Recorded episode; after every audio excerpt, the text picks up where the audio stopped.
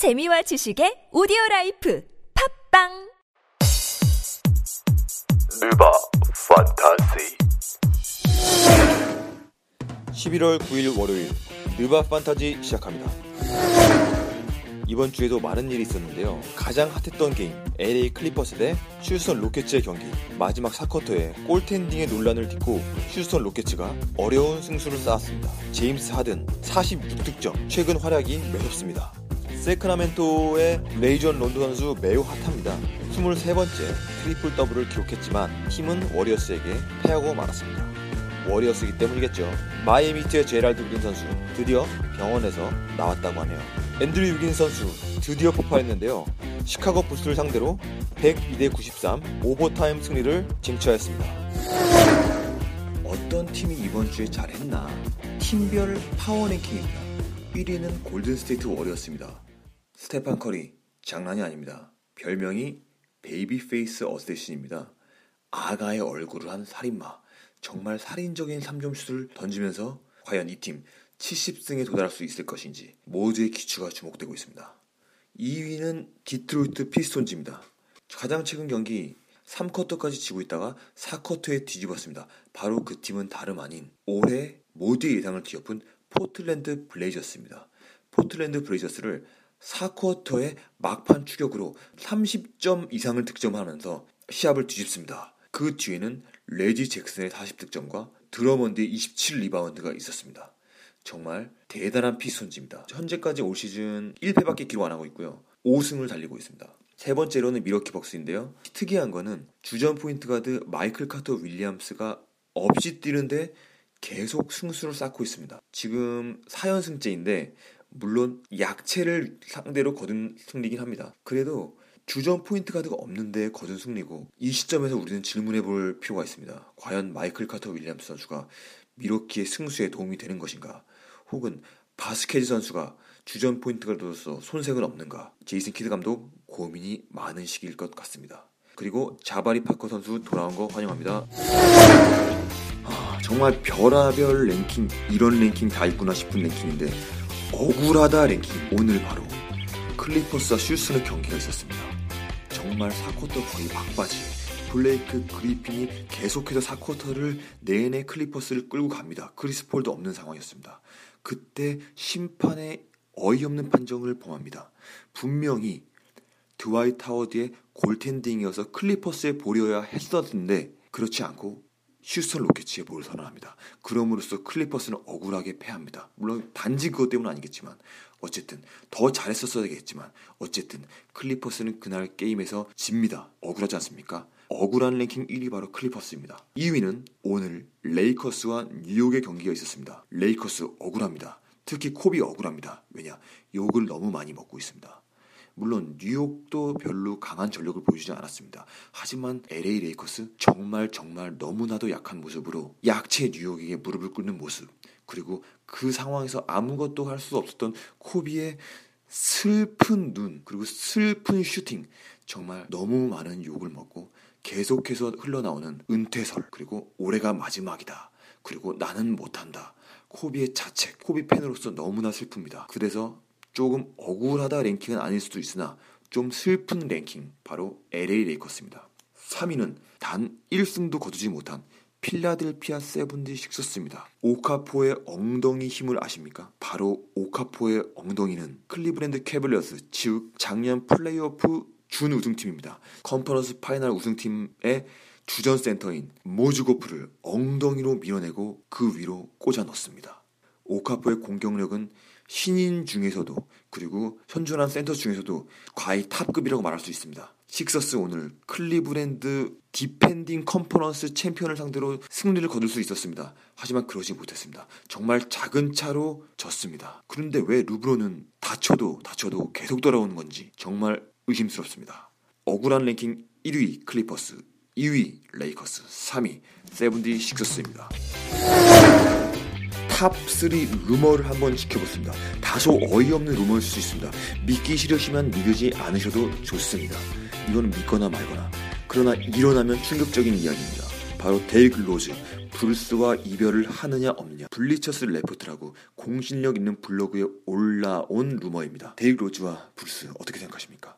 두 번째로 마리오 찰머스 멤피스 그리즐리스로 가느냐 제 생각에는 이 세 가지 루머 중에서 가장 현실적인 루머일 것 같습니다. 근데 제가 찰머스 입장이라면 멤피스에 갈 이유가 없습니다. 솔직히 말해서 지금 마이애미에서 주전으로 잘 뛰고 있는데 드라기치와 호흡 잘 맞추고 있는데 멤피스 가서 마이크 콘리 뒤에서 뭐 혹은 shooting guard로 뛸 수는 있겠으나 어쨌든 멤피스에서는 마리오 찰머스 같은 3점 슈터 그리고 공격적인 백코트가 필요한 상황이긴 합니다. 그리고 마지막으로 세 번째 루머 이것은 어이없을 수 있습니다.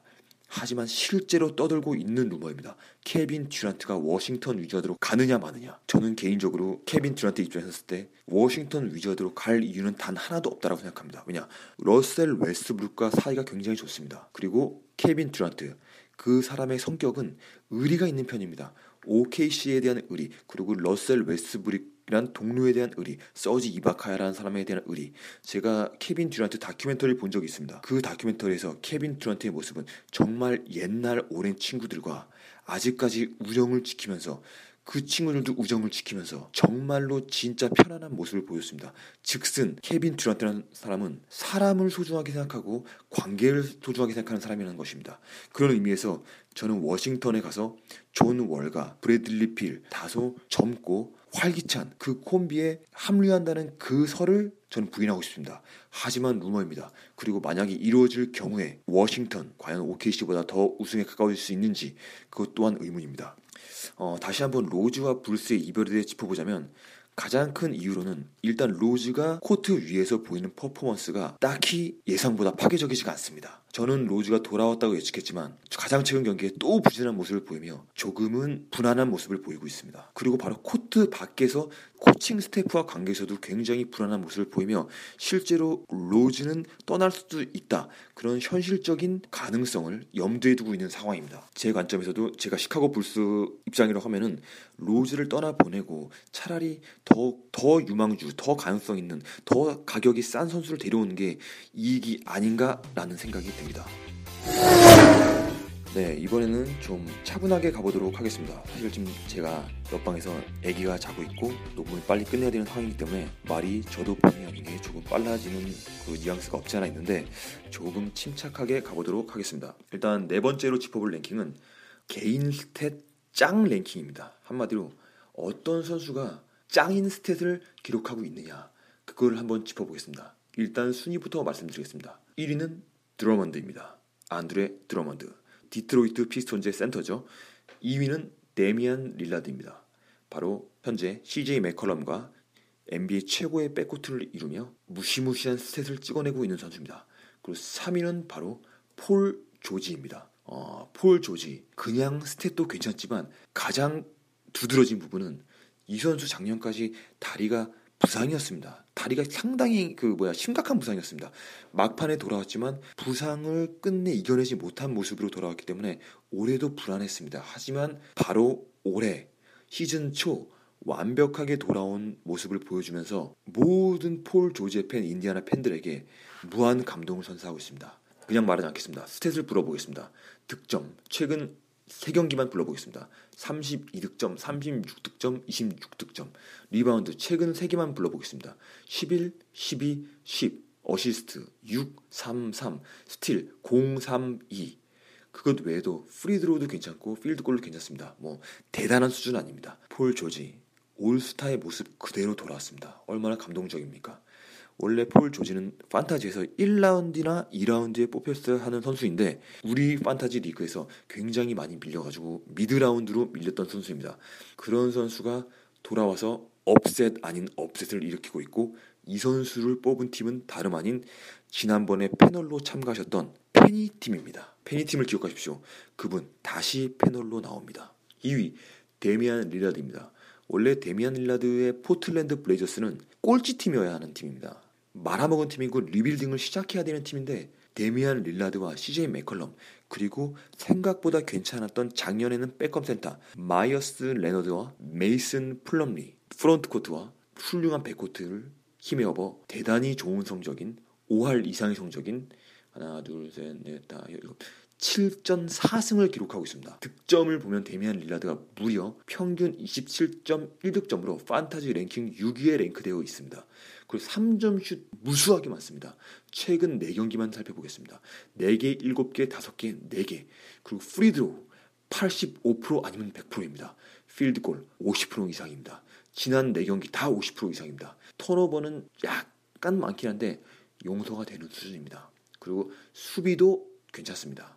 이런 데미안 릴라드 정말 대단하다고 칭찬해 줄 수밖에 없고 제가 루키 시즌에 판타지 때 FA 시장에서 뽑았었는데 저의 선견지명은 적중했습니다. 그리고 1위 바로 무시무시한 선수입니다.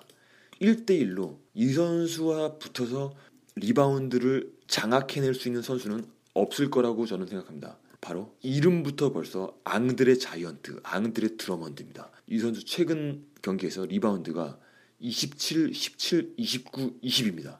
그러니까 평균 리바운드가 20.3개입니다. 그리고 평균 득점은 20.3점입니다. 한마디로 어, 이상한 stat이죠. 이상한 평균 stat입니다. 20, 20을 찍고 있습니다. 물론 블로킹도 어마어마합니다. 평균 2개의 블로킹을 기록하고 있습니다. 최근 3경기의 필드골을 살펴보겠습니다. 73%, 55%, 70%입니다. 이 선수 현재 디트로이트를 단 1패에만 그치게 하고 있으며 5승을 쓸어 담았습니다. 작년까지만 해도 약체로 분류되는 디트로이트 피스톤즈 안드레 트로먼드와 레지 잭슨의 힘을 입어 올해 대권 도전 들어갑니다. 라고 예상을 해보겠습니다. 짱 랭킹을 할 때 천천히 가겠다고 해놓고선 본의 아니게 속도가 다시 빨라진 점 양해를 구하며 이번에 다섯 번째 판타지 FA 선수 랭킹을 할 때는 조금 천천하고 차분하게 가보도록 하겠습니다.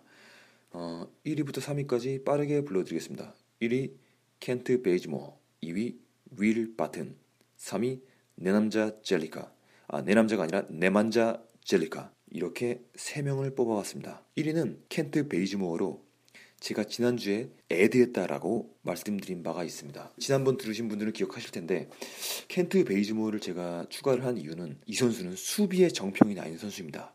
하지만 판타지에서 수비는 안 되는 선수 입장에서 stat 쌓기가 매우 힘든 카테고리입니다. 특히 켄트 베이즈모어는 스틸과 블록이 둘 다 훌륭합니다. 뿐만 아니고 최근 상승세를 띠고 있는 것은 다름 아닌 득점입니다. 그리고 3점 슛 또한 출중합니다. 리바운드, 어시스트, 평타는 치는 수준으로서 훌륭한 add and drop이라고 생각했는데 저의 예상이 적중했습니다. 바로 가장 최근 시합 3점 슛 4개를 꽂으며 25득점, 4리바운드, 3어시스트 그리고 2개의 스틸 그리고 0개의 턴오버를 기록합니다. 필드골은 굉장히 준수한 66%, free throw는 100%를 기록합니다. 프리 에이전트 마켓, 즉 FA 시장에서 픽업해 오면은 충분히 덕을 볼 수 있는 그런 선수임은 확실합니다. 두 번째 선수, 다음은 윌 바튼 선수입니다.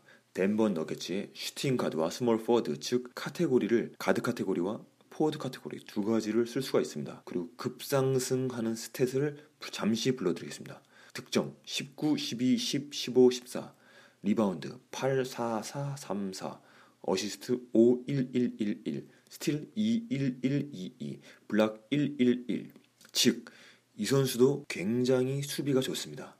블록과 스틸 두 가지의 카테고리가 훌륭합니다. 어시스트는 어, 아직 검증은 안 된 상황이고 리바운드도 가드치고 괜찮은 수준입니다.